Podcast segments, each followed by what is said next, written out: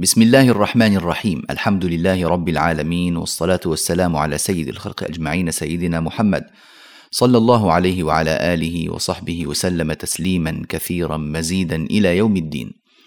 أما بعد، حياكم الله من جديد أيها الإخوة والأخوات مع هذه السلسلة من شرح الشاطبية، وهذه المحاضرة 10 من هذا الشرح. نسأل الله تعالى أن يجعله مباركا وأن ينفع به كل من سمعه. وقد وقفنا على قول الإمام الشاطبي رحمه الله في البيت 67: أهلت فلبتها المعاني لبابها، وصغت بها ما ساغ عذبا مسلسلا. أهلت. انتهى الناظم رحمه الله من بيان اصطلاحاته في هذا النظم، وبين رموز القراء بعد أن بين أسماءهم وكناهم وألقابهم ورواتهم، وأشار إلى الطرق، وبين الأمور الأخرى المتعلقة بهذا. ذكر رموز القراء منفردين ومجتمعين، وذكر بعض الاصطلاحات التي جرى عليها عمله في هذه القصيدة. ثم قال رحمه الله بعد هذا كله: أهلت فلبتها المعاني لبابها. أهلت الإهلال المناداة، وكأن المنظومة تصرخ منادية للمعاني والكلمات والألفاظ. فلبتها وأجابتها المعاني، مش المعاني فقط وإنما لباب المعاني، واللباب يعني خيار هذه المعاني وأشرافها وأحسنها. أهلت فلبتها المعاني لبابها، فهو بدل من المعاني. أهلت فلبتها المعاني لباب المعاني. قال رحمه الله: وصغت بها ما ساغ عذبا مسلسلا. صغت، الصياغة يعبر بها عن إحكام البناء وإتقان الشيء، لأنه يستعمل في الجواهر ويستعمل في المعادن النفيسة. الصائغ هو الذي يصوغ، يعني يشكل المعادن النفيسة، فهذا يتطلب منه الحرفة والمهارة والإتقان في هذا العمل. وصغت بها ما ساغ. ما ساغ يعني ما سهل وعذب وتيسر من المعاني. عذبا مسلسلا. عذبا مسلسلا. سبق الإشارة إلى معنى هذا في أول المقدمة. قال رحمه الله: وفي يسرها التيسير رمت اختصاره. وفي يسرها التيسير رمت اختصاره. في يسرها يعني فيما يسره الله سبحانه وتعالى من تيسير في هذه القصيدة. جئت على كتاب التيسير للإمام أبي عمرو الداني رحمه الله. أبو عمرو عثمان بن سعيد الداني، المعروف في زمانه بابن الصيرفي، إنما بعد ذلك أصبح يعرف بالداني. ولد رحمه الله في سنة 371 من الهجرة، وتوفي في سنة 444 من الهجرة، فرحمه الله رحمة واسعة. ألف الإمام أبو عمرو الداني كتابا في القراءات السبع، كتابا مختصرا سماه التيسير في القراءات السبع. ذكر فيه هذه الطرق التي في هذه المنظومة. فجاء الإمام الشاطبي رحمه الله على كتاب التيسير فنظم محتواه في هذه القصيدة الشاطبية. إذن الشاطبية نظم لكتاب التيسير، وتحتوي على ما احتوى عليه كتاب التيسير بكماله. وفي يسرها التيسير رمت اختصاره، أردت وقصدت اختصار هذا النظم، وأردت أن أذكر لك محتواه. فأجنت، الجنى اللي هو الثمر، فأجنت بعون الله منه مؤملا. فأجنت بعون الله منه، منه اللي هو من إيه؟ يعني الضمير هنا يعود على ماذا؟ يعود إما على كتاب التيسير أو يعود على الله تعالى. وفي يسرها التيسير رمت اختصاره، فأجنت بعون الله من الله المؤمل والمقصد والمراد. هذا معنى مؤملا. فأجنت بعون الله منه مؤملا، من الله المؤمل أو من التيسير المؤمل. أردت أن أختصر التيسير، فجاءت الثمرة جنية وميسورة في هذا النظم، فأجنت بعون الله من التيسير مؤملا ما قصدته وأردته من اختصار التيسير قد تحقق في هذه المنظومة. وللشاطبية مع التيسير أحوال أربعة، يعني الآن الشاطبية احتوت على معلومات والتيسير محتوي على معلومات، فهل زادت الشاطبية على التيسير شيئا؟ نعم زادت. يقول الإمام الشاطبي في البيت التالي: وألفافها زادت بنشر فوائد فلفت حياء وجهها أن تفضلا. الألفاف هي الأشجار الملتفة والكثيفة، طبعا مناسب هذا المعنى لما تكلم عن أجنت وذكر الثمار وما إلى ذلك، فناسب أن يأتي بالألفاف. وألفافها زادت بنشر فوائد فلفت حياء وجهها أن تفضلا، فهذه القصيدة زادت على ما جاء في التيسير بعض الفوائد والإضافات، كمثلا أبواب المخارج والصفات وما إلى ذلك، وزيادة بعض الأحكام أيضا أو بعض الأوجه المروية عن بعض الرواة أو بعض القراء.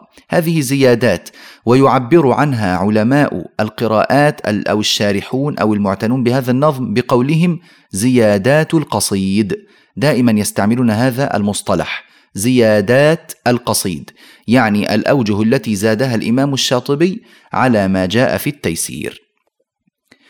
قال رحمه الله: وألفافها زادت بنشر فوائد، يعني في وسط هذه الثمار شيء من الإضافة. شوفوا التأدب، شوفوا التواضع، انظروا إلى الخلق الحميد الذي يتصف به الإمام رحمه الله.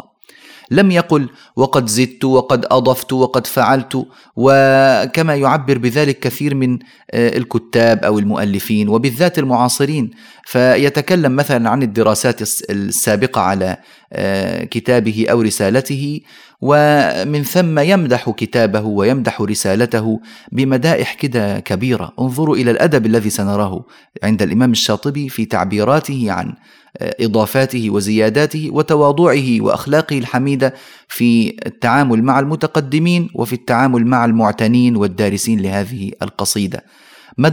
مدرسة تستحق النظر وتستحق التأمل وجديرة بالتأسي والاقتداء، سبحان الله العظيم.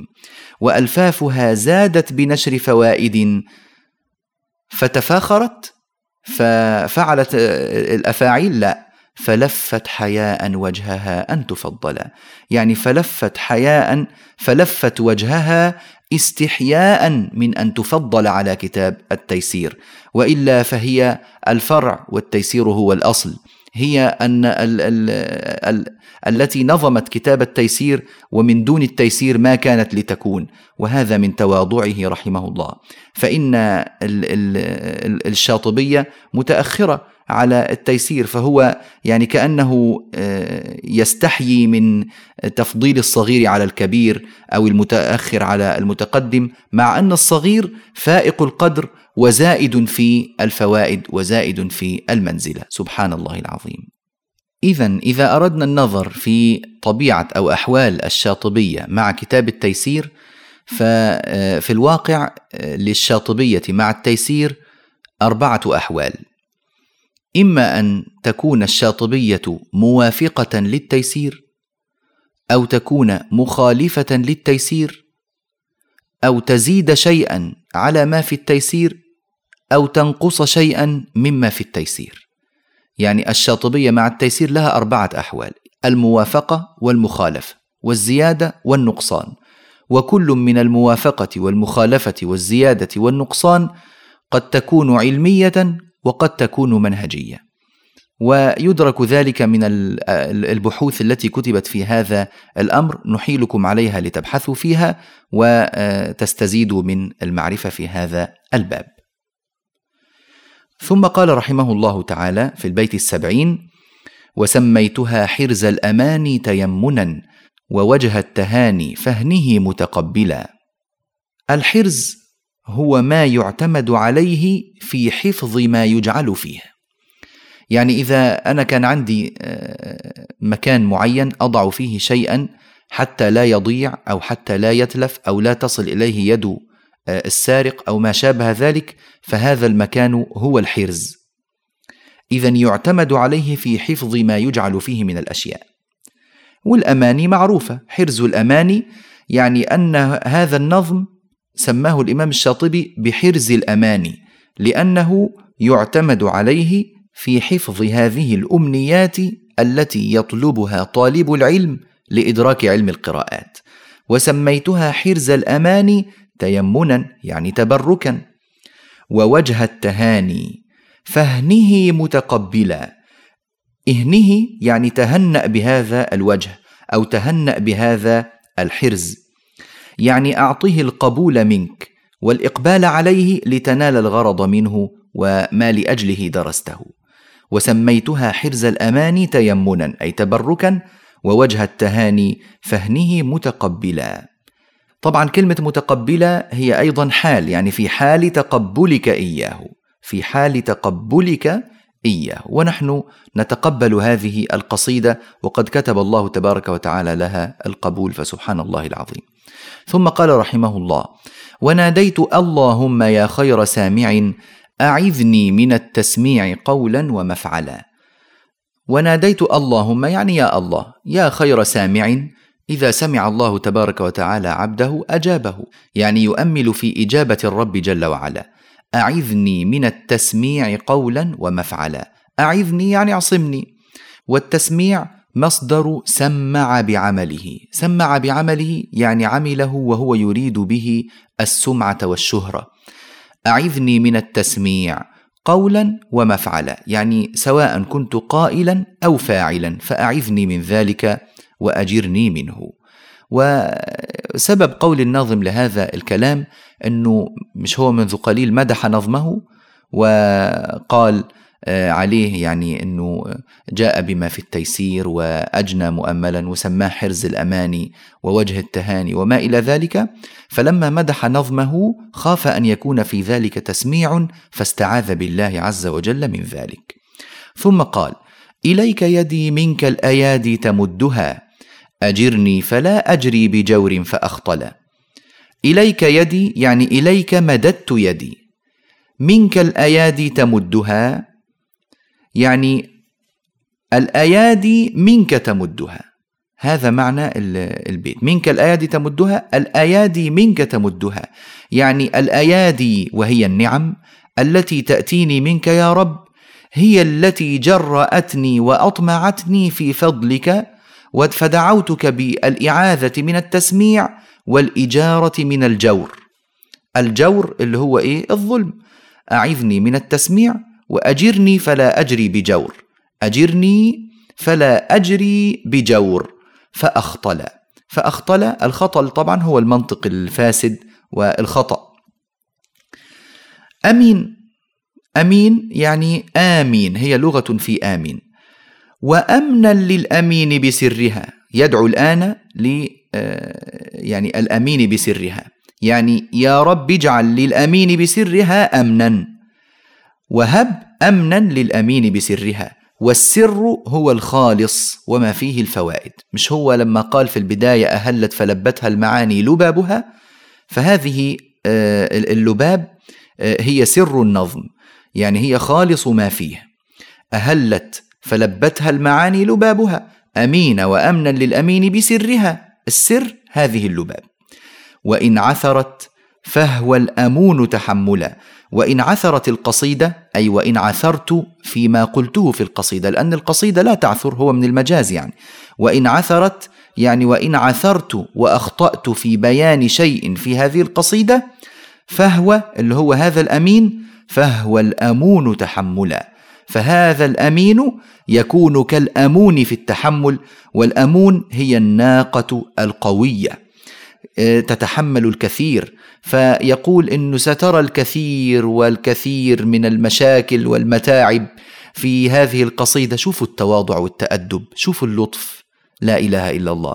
فهو الأمون تحملا، ستحتاج إلى تحمل الكثير أيها الدارس. لا والله يا سيدنا الإمام، رحمك الله ورضي عنك وأرضاك، وشكر لك ما قدمته من هذه الفوائد واللطائف بهذا الأسلوب المتميز. إذن هو يطلب من الدارس أن يكون أمينا مع هذا النظم. طيب كيف تكون الأمانة؟ الأمانة أن يعترف بما فيه من صواب، ويعني يشكر الناظم على ما قدم كما فعلنا الآن ودعونا للناظم، ونذيع هذا الصواب ونعلمه للناس، ونكتم ما نجده فيه من العيوب ولا نذكرها بعين الغيبة وبلسان الإساءة والنيل من الناظم وما إلى ذلك. نعم. قال: أقول لحر والمروءة مرؤها لإخوته المرآة ذو النور مكحلا. فاكرين الحر اللي تكلم الناظم عن صفاته في أول الخطبة لما قال: هو الحر إن كان الحري حواريا له بتحريه إلى أن تنبل إلى آخره. فاكرين تلك الصفات؟ الآن ينادي هذا الحر: أقول لحر. الحر هو صاحب المروءة الذي ذكرنا صفاته الكثير من قبل. والمروءة مرؤها لإخوته المرآة ذو النور مكحلة. كل هذه الجملة جملة معترضة، وإلا فالقول هو ما سيأتي في البيت التالي. يعني أقول لحر أخي أيها المجتاز نظمي ببابه ينادى عليه كاسد السوق أجمل إلى آخره. فالقول الذي يريد أن يقوله هو من أول البيت التالي: أخي أيها المجتاز. لكن قوله والمروءة مرؤها لإخوته المرآة ذو النور مكحلة هي جملة معترضة، ضمن فيها معنى قول النبي صلى الله عليه وسلم: المؤمن مرآة المؤمن، أو المؤمن مرآة أخيه. والمروءة هي كمال الرجولية، يعني لا يلزم أن يوصف بها الرجال فقط، ولكن هي في الأصل صفة مأخوذة من كلمة المرء، كما أننا نقول في الإنسانية وصف مأخوذ من كلمة الإنسان. فالمروءة هي الصفات التي تميز الإنسان وتشرفه عن باقي المخلوقات من الحيوانات وغيرها، فهذه المروءة. فالإنسان الذي يتصف بالصفات التي تميزه كبشر عن الصفات الحيوانية، هذه هي ما يسمى بالمروءة. والمروءة مرؤها، كلمة مرء، المرء هو الشخص أو الإنسان، مرؤها يعني صاحب المروءة هو مرآة لإخوته. والمروءة مرؤها مرآة لإخوته. نفع مرء المروءة لإخوته كنفع المرآة لهم.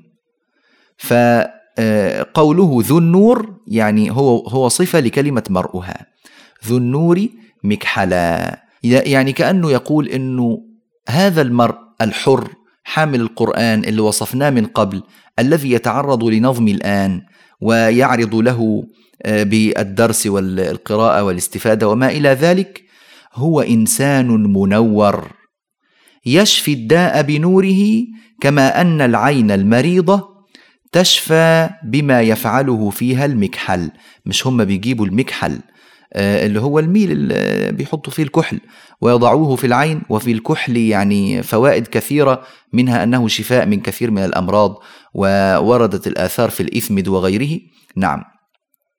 والمروءة مرؤها لإخوته المرآة ذو النور مكحلا، صفة هذا المرء أنه ذو النور مكحلا، فكأنه يشفي الداء بنوره كما تشفى العين المريضة بما يفعله فيها المكحل. ماذا يقول للحر؟ يقول أخي، يعني يا أخي. شوفوا التلطف، ناداه بلفظ الأخوة، وهذا نوع من الترقق الذي تلطف به الناظم مع المستفيدين من هذا النظم. أخي أيها المجتاز نظمي ببابه.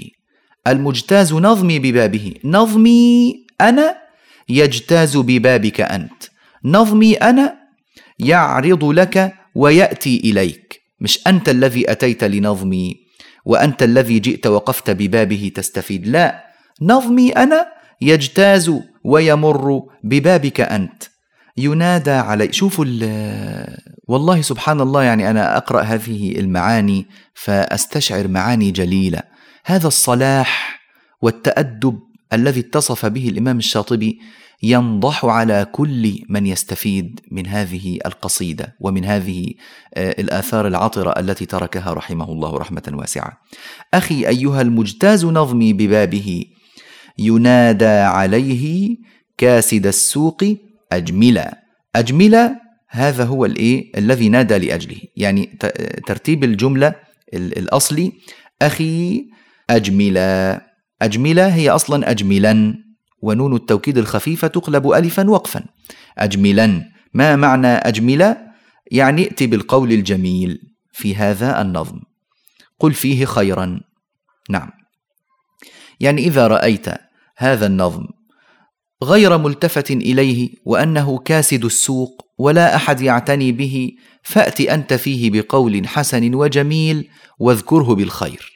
وسبحان الله، لم تكن الشاطبية كاسدة السوق، فإن الإمام الشاطبي قد بارك الله له في قصيدته هذه، حتى إنه ما جاء أحد يريد دراسة علم القراءات فلم يدرس الشاطبية، أو على الأقل لم يسمع بها، حتى إنه قد سارت بها الركبان وقالوا إنها انتشرت في بيوت الناس، فما كان هناك بيت طالب علم ولو في غير القراءات إلا وفيه نسخة من الشاطبية. والآن إذا أردنا أن نبحث في المكتبات عن نسخ مخطوطة للشاطبية، فإن نسخ الشاطبية تقدر بالعشرات إن لم نقل بالمئات في كل مكتبات العالم، لا بد أن نجد من الشاطبية نسخا ونسخا. سبحان الله، ما كانت كاسدة السوق والله، رحمه الله تعالى. أخي أيها المجتاز نظمي، ببابه ينادى عليه كاسد السوق، ينادى على هذا النظم وهو كاسد سوقه، كاسدة سوقه. أجملا، قل فيه قولا حسنا وأتي بالقول الجميل فيه. سبحان الله، كما قلنا نفقت قصيدته وانتشرت واشتهرت اشتهارا لم يحصل لغيرها من المصنفات في هذا الفن، سبحان الله العظيم. وكان الإمام علم الدين السخاوي رحمه الله يحكي عن الإمام الشاطبي رضي الله عنه أنه قال: لا يقرأ أحد قصيدتي هذه إلا وينفعه الله بها، لأني نظمتها لله سبحانه. وصدق والله في قوله هذا، فإن المنفعة حاصلة لكل من تعرض لهذا النظم، ولو بالقراءة، ولو بالاطلاع، ولو باستماع شيء منه، تحصل له منه فائدة عظيمة، سبحان الله العظيم. قال رحمه الله: وظن به خيرا وسامح نسيجه بالإغضاء والحسنى وإن كان هلهلا. وظن به خيرا، واضح، وسامح نسيجه بالإغضاء والحسنى، كأنه يعبر عن النظم كأنه نسيج، لأنه ينسج فيه المعاني، يشبه بيوت الشعر، الأبيات الشعرية ببيوت الشعر منسوجة هكذا. وسامح نسيجه بالإغضاء والحسنى. الإغضاء يعني أن تتغافل عن الشيء الخطأ إن وجدته، والحسنى يعني الطريقة الحسنى والكلمة الحسنى. وإن كان هلهلا، وإن كان هذا النظم مهلهلا، مش هو قال وسامح نسيجه وعبر بالنسيج، فلذلك ناسب أن يقول هلهلا. والهلهل هو الضعيف النسج اللي هو فيه نوع من الاهتراء، هذا هو الهلهل. قال رحمه الله: وسلم لإحدى الحسنيين إصابة والأخرى اجتهاد رام صوبا فأمحلا.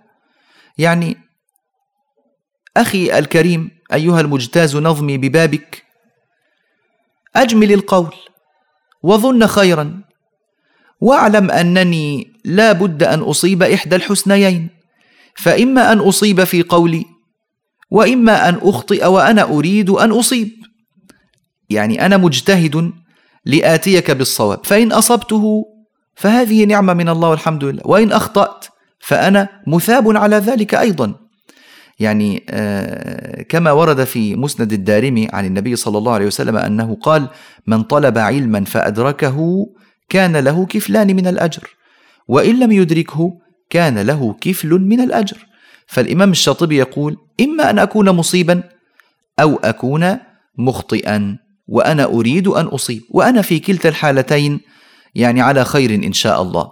وسلم لإحدى الحسنيين إصابة والأخرى اجتهاد رام صوبا فأمحل. رام يعني أراد، صوبا يعني مطرا، فأمحل يعني فأجدب.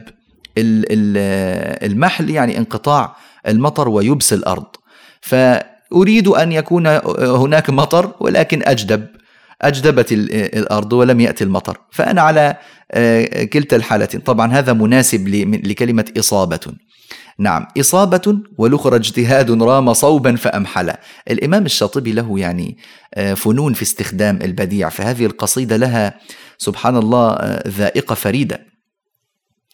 إذن الإمام الشاطبي يقول لك: لا أقصد أن أسيء إليك ولا أريد أن أخطئ في العلم، إلا أني إذا أصبت فالحمد لله لي أجران، وإن أخطأت فلي أجر وأنا على خير والحمد لله، وفعلي هذا فعل حسن، كلها حسنيين.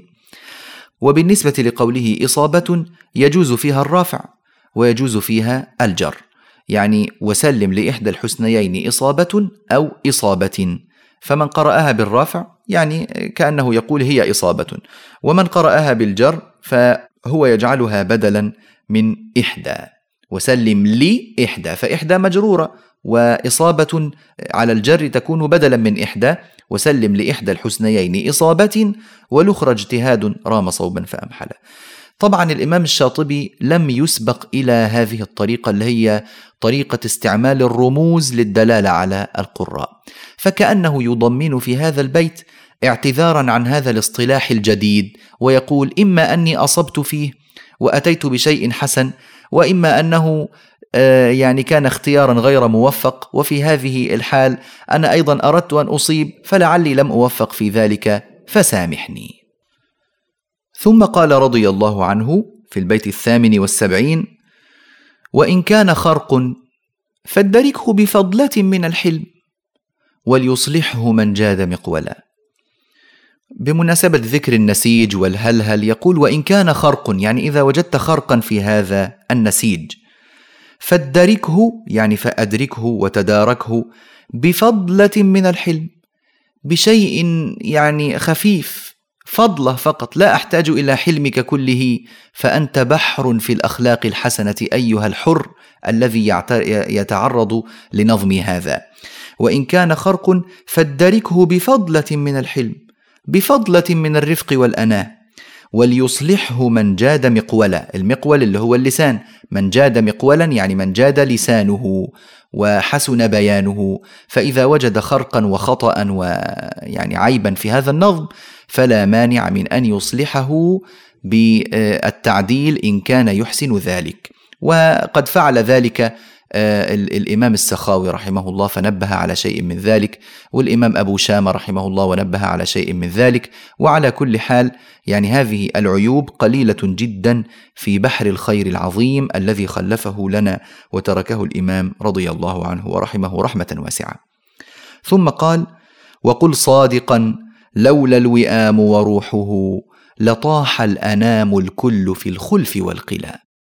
هذا البيت نظم لمثل مشهور يقولون فيه: لولا الوئام لهلك الأنام، يعني أنه الوئام الذي بين الناس وموافقة الناس بعضهم بعضا، هذا معنى كلمة الوئام، لولا هذه الموافقة وتغافل الناس بعضهم عن بعض لهلك الناس، لهلك الأنام يعني لهلك الناس.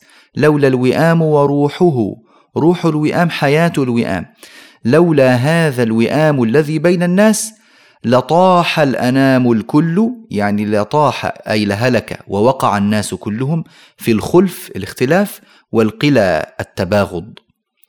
فكأن الإمام رحمه الله وقع في نفسه أن هناك من سيأتي ويخالفه في هذا الاصطلاح أو في شيء من نظمه أو ما شابه، ويقع في عرضه أو في غيبته لأجل ذلك، فنبه إلى معنى من المعاني التي ربما تغيب عن فاعل ذلك، فقال: لولا الوئام وروحه لطاح الأنام الكل في الخلف والقلاء، يعني احرص على معنى الوئام وانتشاره واشتهاره.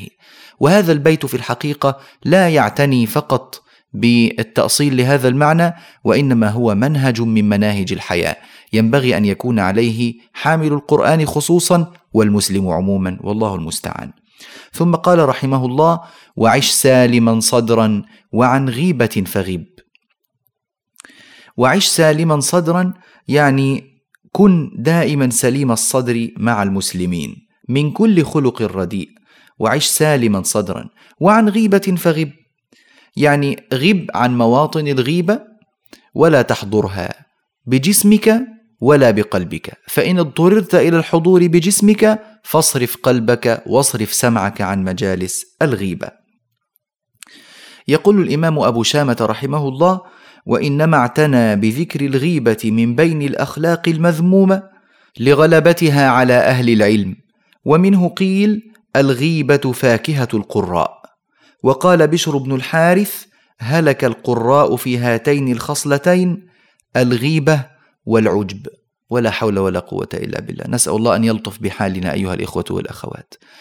يعني الإنسان إذا سمع هذا الكلام والله يعني ترتعد فرائصه ويصيبه الخوف الشديد، وينظر في حاله وفي كلامه وأقواله وأفعاله فربما وجد الكثير من ذلك.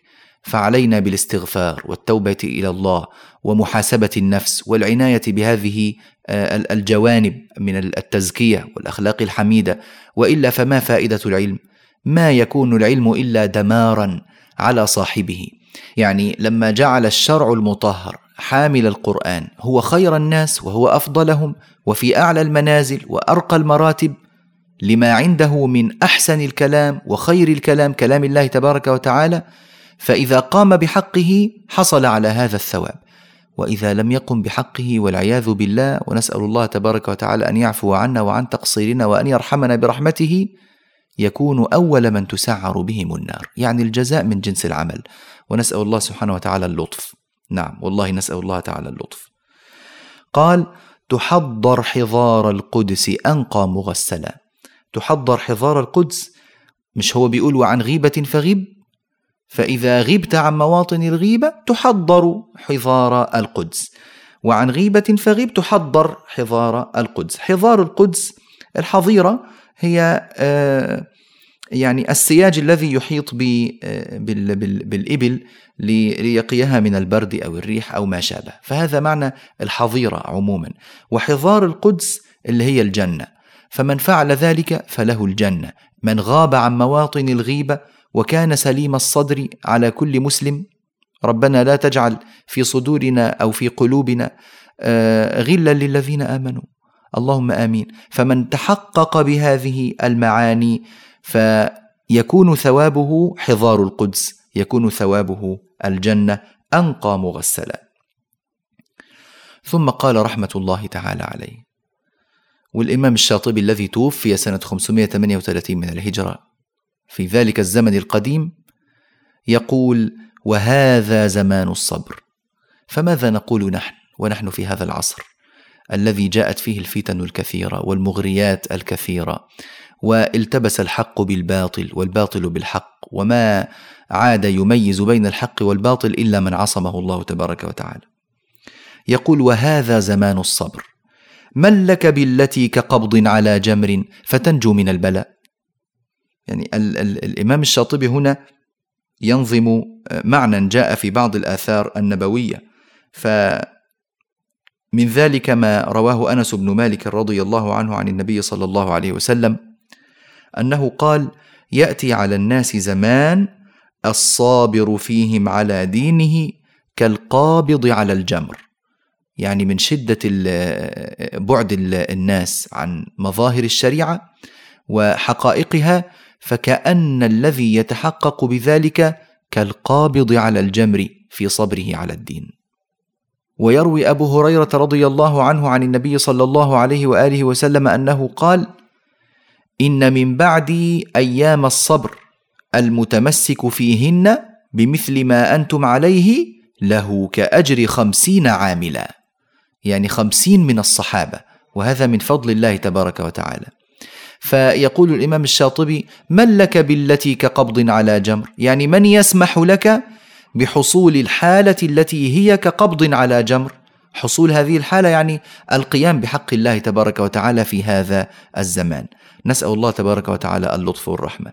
الإمام أبو شامة ذكر عن الإمام الشاطبي رحمه الله أبيات أخرى في نفس هذا المعنى من قصيدة أخرى له، يقول فيها: إلى الله أشكو وحدتي في مصائبي، وهذا زمان الصبر لو كنت حازما، عليك بالاسترجاع إنك فاقد حياة العلا وابغي السلو منادما. أي والله. وابغي السلو يعني عليك بالاسترجاع، قل إنا لله وإنا إليه راجعون. وابغي السلو يعني نادم السلو عن هذه الحالة ونسيانها، فإنك قد أيست منها، لا يمكن أن يعني ترجع إليك. لا إله إلا الله. ثم يقول رحمه الله: ولو أن عينا ساعدت لتوكفت سحائبها بالدمع ديما وهطلا، ولكنها عن قسوة القلب قحطها، فيا ضيعة الأعمار تمشي سبهللا. ولو أن عينا ساعدت، يعني العين تساعد صاحبها. كيف تساعده عينه؟ بكثرة البكاء يا جماعة. ولو أن عينا ساعدت لتوكفت سحائبها بالدمع. توكفت، الواكف هو المطر، توكفت أي هطلت وتصببت وسالت دموعا. لتوكفت سحائبها بالدمع ديما وهطلا. الديم جمع ديمة، والديمة اللي هي المطر الدائم الذي يعني لا يكون شديدا لكنه دائم وكثير. لتوكفت سحائبها بالدمع ديما وهطلا، تهطل عينه بالدموع. هذا البكاء من خشية الله. لا يلج النار رجل بكى من خشية الله تعالى. لا إله إلا الله محمد رسول الله. قال: ولكنها عن قسوة القلب قحطها، ولكنها عن قسوة القلب، يعني لماذا قحطت العيون ولم تدمع ولم تهطل ولم تتوكف سحائبها بالدمع؟ بسبب أنها لا يغذيها قلب حي، وإنما القلوب صارت قاسية. ولكنها عن قسوة القلب قحطها، فيا ضيعة الأعمار تمشي سبهللا. يا ضيعة، يأسف الإمام الشاطبي رحمه الله، فيا ضيعة الأعمار تمشي سبهللا، تضيع وتذهب سدى لا فائدة منها. لا إله إلا الله، لا إله إلا الله. نسأل الله حضور القلب وحياته، ونسأل الله سبحانه وتعالى الإقبال عليه، وأن يرقق قلوبنا لذكره، اللهم آمين. يقول رحمه الله في البيت 84: بنفسي من استهدى إلى الله وحده. بنفسي يعني أنا أفديه بنفسي، ذلك الذي يستهدي إلى الله وحده. يستهدي يعني يطلب الهداية إلى الله وحده. إما أن يكون معناها الله سبحانه وتعالى، يكون الضمير في وحده يعود على الله سبحانه وتعالى، يعني هدايته يطلبها من الله تعالى فقط. أو يكون معناها وحده، يعني هذا المستهدي، يعني لأنه غريب في زمانه لا يجد الكثير ممن يعينونه، فهو مخلص لله في استهدائه، لا يريد إلا الله تعالى، وهو في نفس الوقت منفرد في ذلك لأنه في زمان خمول الحق وعلو الباطل. بنفسي من استهدى إلى الله وحده، وكان له القرآن شربا ومغسلا. فإذا كان الناس يطهرون أنفسهم ويغسلون أنفسهم بأي شيء، فإن هذا المستهدي إلى الله يجعل القرآن الكريم شربا له ومغسلا يتطهر به من الذنوب بدوام التلاوة وكثرة العمل وما إلى ذلك. وطابت عليه أرضه فتفتقت بكل عبير حين أصبح مخضلا. وطابت عليه أرضه يعني طابت له أرضه، هذا معناه، يعني لأنه عنده انشراح صدر وصلاح حال، فطابت له هذه الأرض التي يمشي عليها.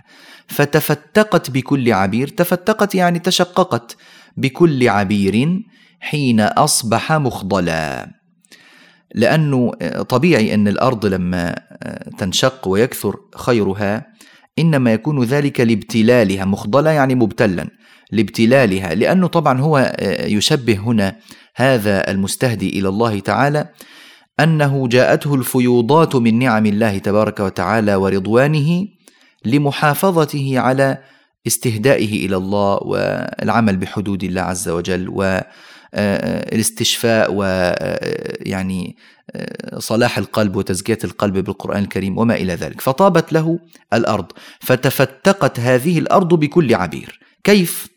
لأن أهل هذه الأرض يغتبطون به ويثنون عليه، أو تكون إن هذه الأرض طابت بسبب بركة هذا الإنسان، فتفتقت بكل عبير وانتشر ذلك في كل مكان لبركة هذا الإنسان، إنه صار رجلا مباركا. نعم. يقول: فطوبى له، والشوق يبعث همه، وزند الأسى يهتاج في القلب مشعلا. فطوبى له، هذا دعاء له. والشوق يبعث همه، الهم هو الإرادة، يعني الشوق إلى ثواب الله تعالى والنظر إلى وجهه الكريم يحرك إرادته ويوقظ نفسه كلما وجد منها فتورا أو غفلة. وزند الأسى يهتاج في القلب مشعلا. الزند هو ما تقدح به النار، يعني هم كيف كانوا يشعلون النار باستخدام هذا الزند، فيضربون الحجارة بعضها ببعض فتنقدح هذه النار.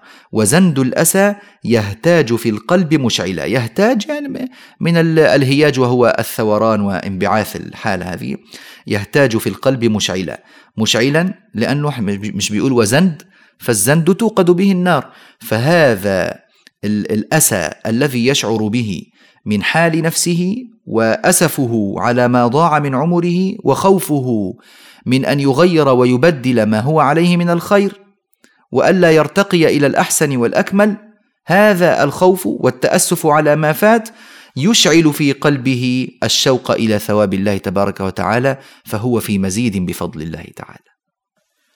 ثم قال رحمه الله: هو المجتبى يغدو على الناس كلهم قريبا غريبا مستمالا مؤملا.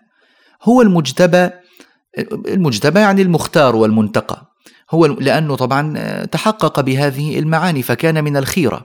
هو المجتبى يغدو على الناس كلهم قريبا غريبا، يعني يصير بين الناس قريبا منهم غريبا عنهم، فهو بينهم يمشي ولكنه غريب عنهم في حاله. مستمالا مؤملا، الناس يطلبونه ليس هو الذي يطلبهم، مستمالا هو الذي يعني يطلب ويرغب فيه ولكنه لا يطلبهم وإنما يكتفي بربه تبارك وتعالى عن الخلق. قريبا غريبا مستمالا مؤملا، يعد جميع الناس مولا لأنهم على ما قضاه الله يجرون أفعلا. يعد جميع الناس مولا، إنما ينظر إلى الناس كلهم كأنهم عبيد وموالي لا يتحركون إلا بما يجريه الله تبارك وتعالى عليهم من إرادته، لأنهم على ما قضاه الله يجرون أفعلا، يعملون أعمالهم بمقتضى ما قضاه الله تعالى وقدره.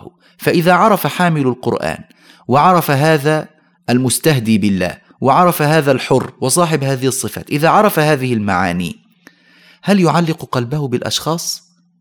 هل يعلق قلبه بالأفراد؟ يخاف من هذا ويأمل في هذا؟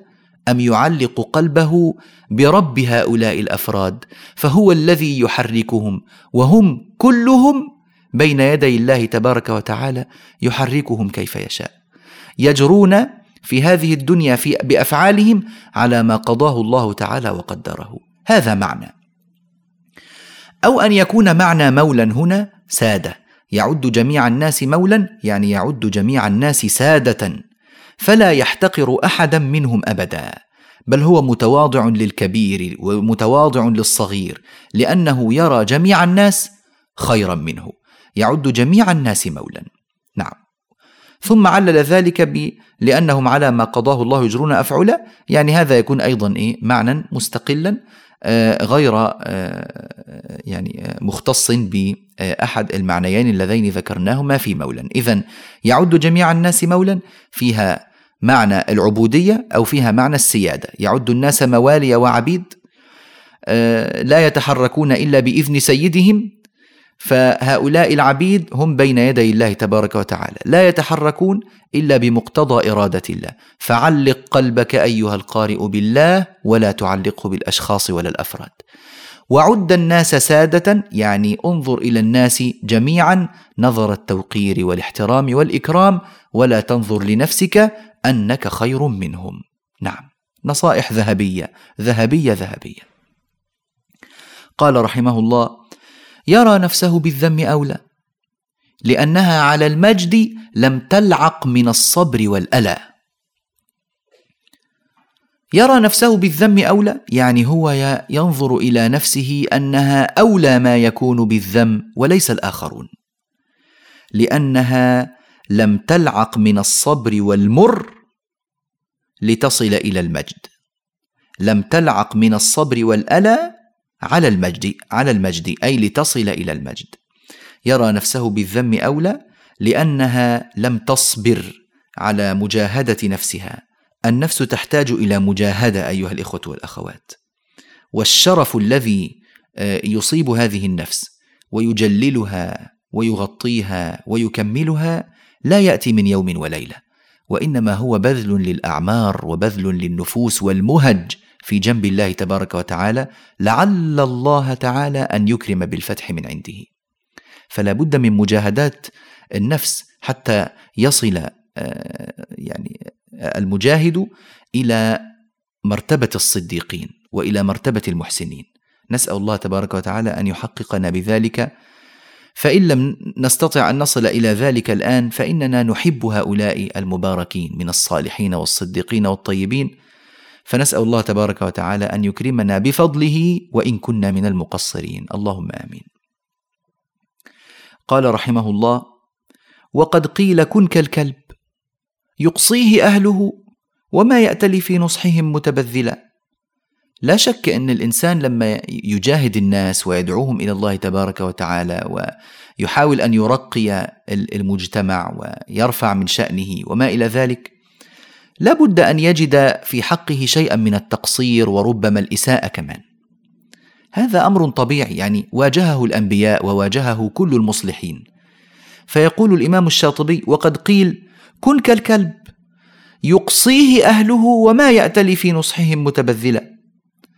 الكلب يقصيه ويبعده أهله ويدفعونه دفعا، ومع ذلك لا يقصر في نصحهم أبدا، متبذلا في ذلك. التبذل يعني أن تسترسل في الأمر ولو كان في ذلك فعل جليل أو حقير، المهم أنك يعني بتحاول توصل الرسالة. كن كالكلب يقصيه أهله وما يأتلي وما يقصر في نصحهم ولو كان في ذلك متبذلا.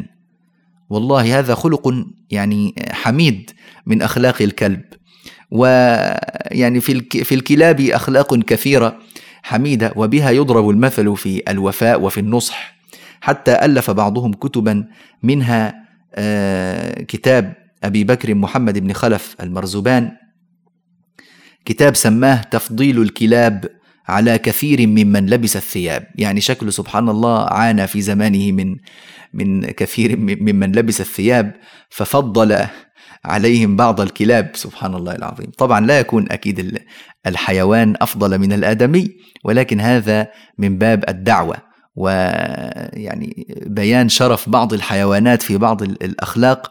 فالإنسان والحر يحرص على أن يكون أشرف من أي حيوان، سبحان الله العظيم. نعم. وفي بعض ما روي عن وهب بن منبه أن راهبا أوصى رجلا فقال له: انصح لله حتى تكون كنصح الكلب لأهله، فإنهم يجيعونه، يعني يجعلونه جائعا، يجيعونه ويضربونه ويأبى إلا أن يحيط بهم نصحا. فكأن الإمام الشاطبي ينظم هذا المعنى رحمه الله تعالى.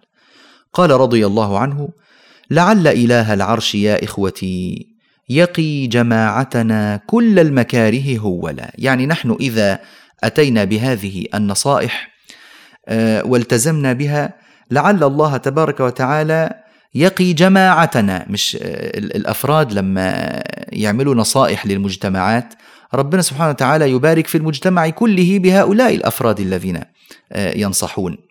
كما يقول الله تبارك وتعالى: وإذ قالت أمة منهم لم تعظون قوما الله مهلكهم أو معذبهم عذابا شديدا قالوا معذرة إلى ربكم ولعلهم يتقون.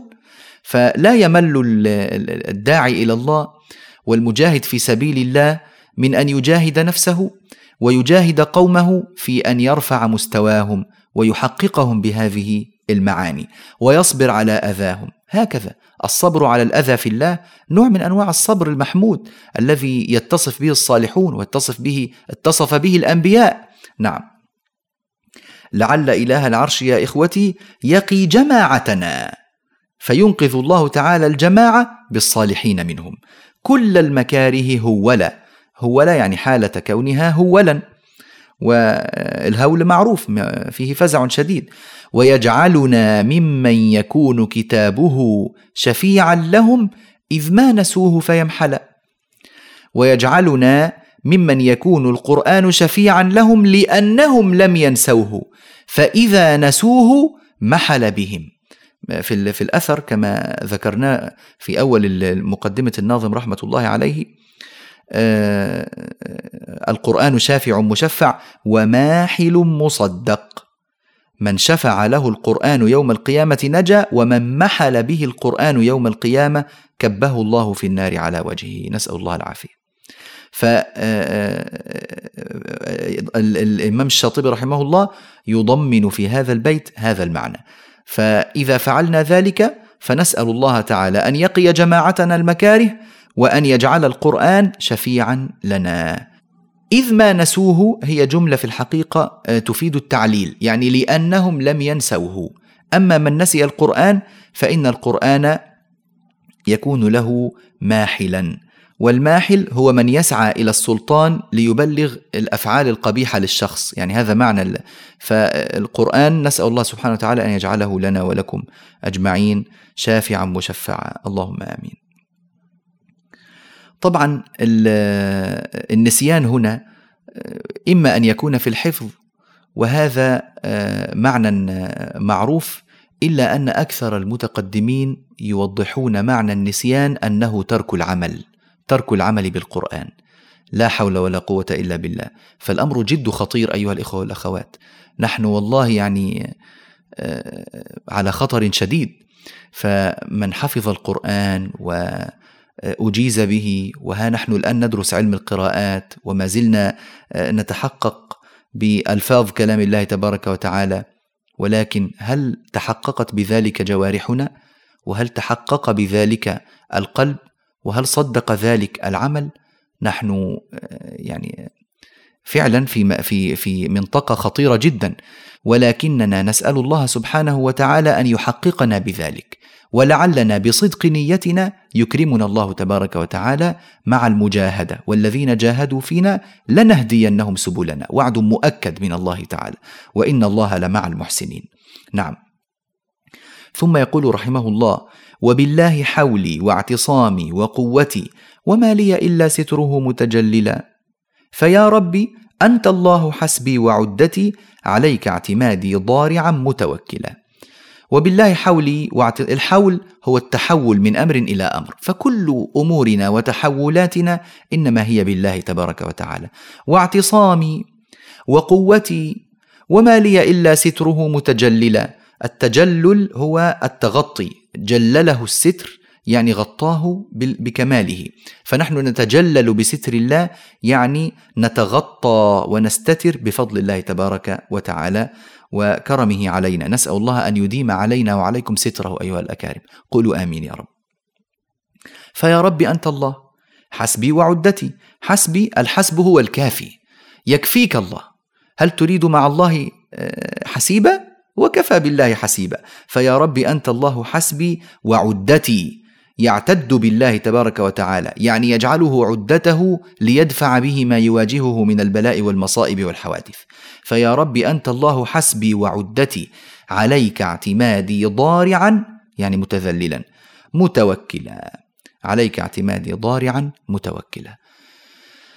رحمة الله تعالى على الإمام الشاطبي، والله هذه الأبيات يعني تكتب بماء الذهب، وأنا أحب والله أن نوصي حتى أبناءنا وكذا أن يحفظوا هذه الأبيات، هي أبيات في الوعظ وأبيات تحيي القلوب، وربنا سبحانه وتعالى كم أحيا بها من نفوس وانتفع بها من مسلم ومسلمة.